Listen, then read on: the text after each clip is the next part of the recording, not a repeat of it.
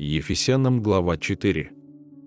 Итак, я, узник в Господе, умоляю вас поступать достойно звания, в которое вы призваны, со всяким смиренным мудрием и кротостью, и долготерпением, снисходя друг к другу любовью, стараясь сохранять единство Духа в союзе мира. Одно тело и один Дух, как вы призваны к одной надежде вашего звания, один Господь, одна вера, одно крещение, один Бог и Отец всех, который над всеми, и через всех, и во всех нас. Каждому же из нас дана благодать по мере дара Христова. Посему и сказано, «Вошед на высоту, пленил плен и дал дары человекам». А вошел, что означает, как не то, что он и не сходил прежде в преисподнее место земли.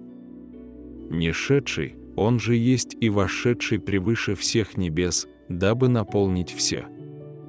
И он поставил одних апостолами, других пророками, иных евангелистами, иных пастырями и учителями к совершению святых на дело служения для созидания тела Христова, доколе все придем в единство веры и познания Сына Божия, в мужа совершенного, в меру полного возраста Христова, дабы мы не были более младенцами, колеблющимися и увлекающимися всяким ветром учения, по лукавству человеков, по хитрому искусству обольщения.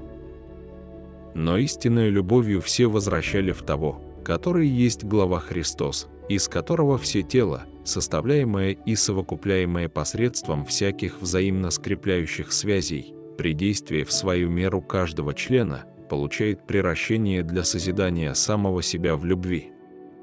Посему я говорю и заклинаю Господом, чтобы вы более не поступали, как поступают прочие народы, по суетности ума своего, будучи помрачены в разуме, отчуждены от жизни Божией, по причине их невежества и ожесточения сердца их. Они, дойдя до бесчувствия, предались распутству так, что делают всякую нечистоту с ненасытимостью.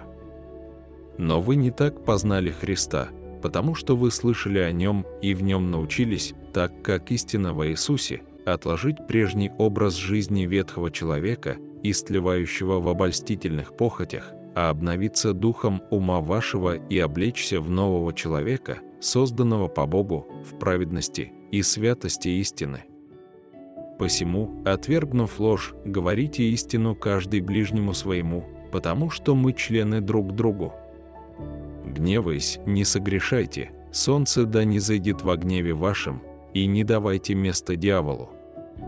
Кто крал, вперед не кради, а лучше трудись, делая своими руками полезное, чтобы было из чего уделять нуждающемуся. Никакое гнилое слово да не исходит из уст ваших, а только доброе для назидания в вере, дабы оно доставляло благодать слушающим и не оскорбляйте святого Духа Божия, которым вы запечатлены в день искупления. Всякое раздражение и ярость, и гнев, и крик, и злоречие со всякой злобою да будут удалены от вас, но будьте друг к другу добры, сострадательны, прощайте друг друга, как и Бог во Христе простил вас.